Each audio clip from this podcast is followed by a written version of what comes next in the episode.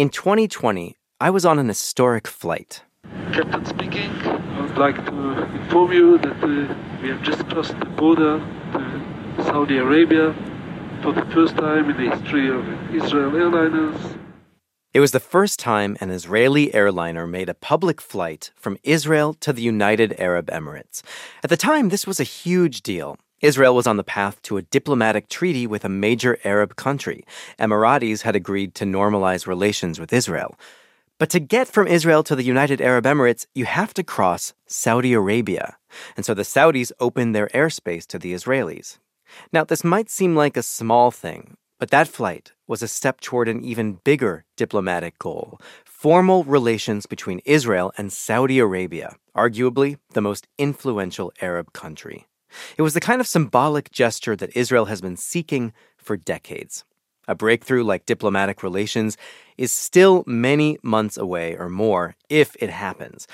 But there has been steady momentum in that direction that's being touted by those who want it to happen, especially Israeli Prime Minister Benjamin Netanyahu. I think that we are about to witness a pivot of history, maybe. Felicia Schwartz is a correspondent for the Financial Times, and she's been doing a deep dive into the intensive shuttle diplomacy of the last few months with senior U.S. officials going to Saudi Arabia. There is this growing closeness between Israel and its Gulf Arab neighbors, some of it out in the open, some of it not, like Israel and Saudi. And I think policymakers want to take advantage of, of that and use that as a new kind of lever. The U.S. and Saudi Arabia are negotiating a three way deal involving the U.S., Israel, and Saudi Arabia. That would be kind of the crown jewel of Israel's ambition to be regarded as a as a kind of equal significant power in in the region, but also helping the Americans to create a Middle East that subscribes to its worldview where all of its close partners can cooperate with each other in the open. President Biden says a deal may be underway. He would get to preside over an historic agreement before he runs for re election. But Saudi and Israeli leaders have had chilly relations with Biden. They have supported Donald Trump before, and they might want to wait for a better deal if he becomes president again. Consider this diplomatic relations between Israel and Saudi Arabia. Could they remake the region? And what would it take to get there? I think that these talks have gotten more serious as the parties and the players in all of the capitals understand that the window of time for this process to happen is closing. That's after the break. From NPR, I'm Daniel Estrin. It's Sunday, August 13th. It's Consider This from NPR. For the past few months, President Biden's top foreign policy advisors have been working as intermediaries between Saudi Arabia and Israel. Eventually, they want to get the two countries to agree on a deal to finally open formal diplomatic relations. It would be a breakthrough for Israel to get that recognition after decades of Arab hostility stemming from the Israeli Palestinian conflict. Saudi Arabia is home to two of Islam's holiest sites, and it's an oil giant in the region but it seems like an almost impossible three way agreement. Here's the Financial Times' Felicia Schwartz again. The Saudis want civil nuclear cooperation with the U.S. and some sort of defense pact guarantee assurance. The Israelis want formal relations with Saudi Arabia. They want to open embassies, all of the kind of formal public handshakes, travel, everything. The US wants Israel to be formally recognized by Saudi Arabia, and they want the Saudis to help them convince Israel to make concessions for the Palestinians to, at the very least, meaningfully improve Palestinians' quality of life and perhaps somehow flick at their aspirations for statehood. What is the timeline here? Mm-hmm. How mm-hmm. likely is this deal? I think if it's going to happen under President Biden, it's the next six to nine, maybe six to 12 months. The senior officials I've spoken with put the likelihood at less than 50%. There's a lot of work to be done. It probably won't happen, but I think the fact that we're even talking about that it could is extraordinary. So, what's standing in the way? Well, for one thing, Saudi Arabia wants a civilian nuclear program. It says for peaceful purposes like generating electricity.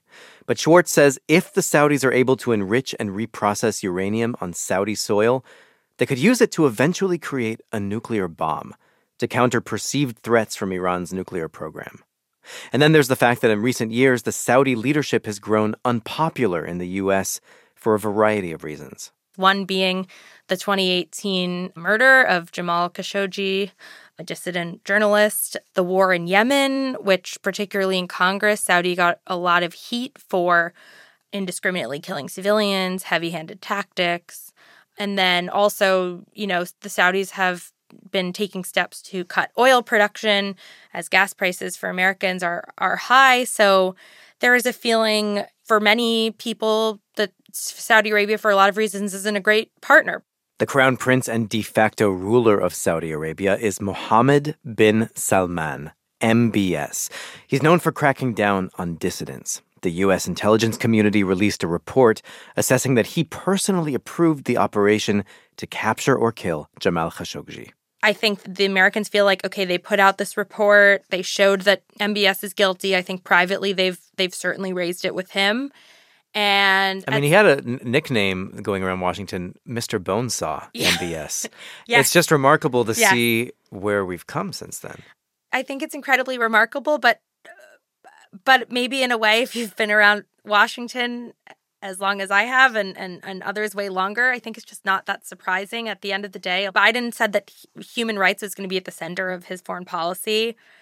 I think it's very clear that, you know, he's definitely paid lip service to that, but uh, there are a lot of just fundamental American priorities that sometimes mean getting into bed with unsavory characters and and and MBS is one of them. What about the fact that the you know the Saudi leadership and the Israeli leadership, Prime Minister Benjamin Netanyahu, had been so close to former President Trump. Why don't they just wait for a potential Trump presidency? Why would they want to strike a deal with Biden? That is the million dollar question that sort of gets at this why is it this 6 to 9 month time frame? I think it will have more legitimacy if it happens under a Democratic president because I think pro Israel sentiment in the Democratic Party is slipping. And Democrats, based on all the bad blood for a whole host of reasons with them and the Republicans and Trump in particular, and the pro Israel policy moves that he took, are not going to want to give him a pro Israel victory that requires the support of Congress. So there is a kind of confluence of political forces in the US that can find each other now, and it's not really clear that they could find each other in the same way post 2024. And a deal could be a big win for Israeli Prime Minister Benjamin Netanyahu. It would cement his place in history. I think he is, no one is more concerned about their legacy than Benjamin Netanyahu. And this would be the thing. This would be, this would be the, oh, this is the dream of Israel since it was created as a state.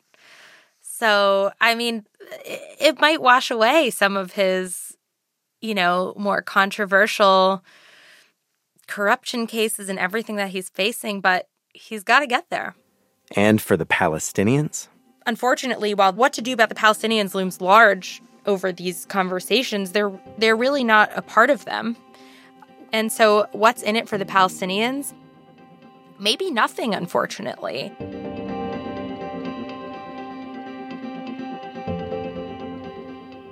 I spoke about this with Bader As-Saif. He's an assistant professor of history at Kuwait University.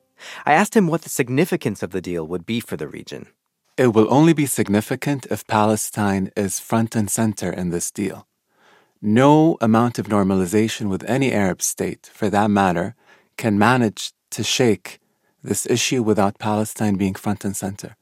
So it would behoove the Israelis, the Saudis, and the Americans to make sure that this is in their minds. I know that the Saudis have this in their mind, regardless of the many narratives that we hear out there. And it's unfortunate that a lot of the narratives that we hear are either US centric or Israel centric. And the Saudi view or the Arab view, by extension, gets lost in the process. And I think it's time for this to be balanced off there will not be any movement forward without a, a resolution to the Palestinian issue. And by a resolution, I mean a permanent, sustainable one that brings dignity and justice to the Palestinian people. If a deal goes through that provides a meaningful solution to, to Palestinians' quest for independence and the things that they want, what significance would this have? I mean, what, what is your kind of headline of what possibilities this holds? If Palestine gets an independent state with all the semblances of sovereignty, then this would be a huge deal because it would upend the whole security architecture in the Middle East. It would usher in a real peace for the first time since the end of the World War II era, in which we've seen the creation of various states in the region, including Israel, but with a lot of lingering files and chapters most prominently being the Palestinian one. I pointed out that a Palestinian state seems very far off, and if that is the condition for a deal, it would make a deal very unlikely.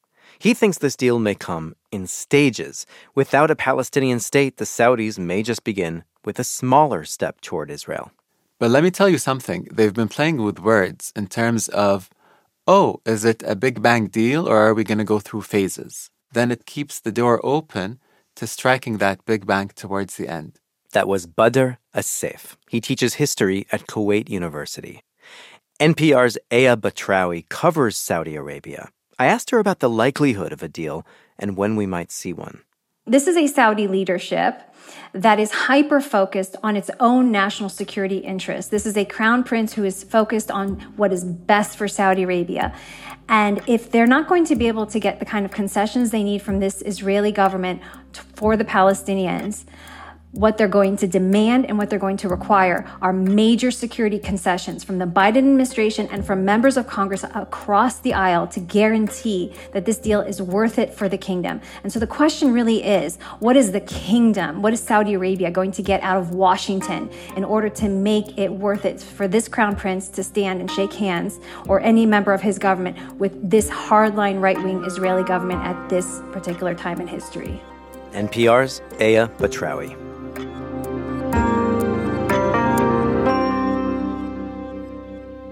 It's Consider This from NPR. I'm Daniel Estrin.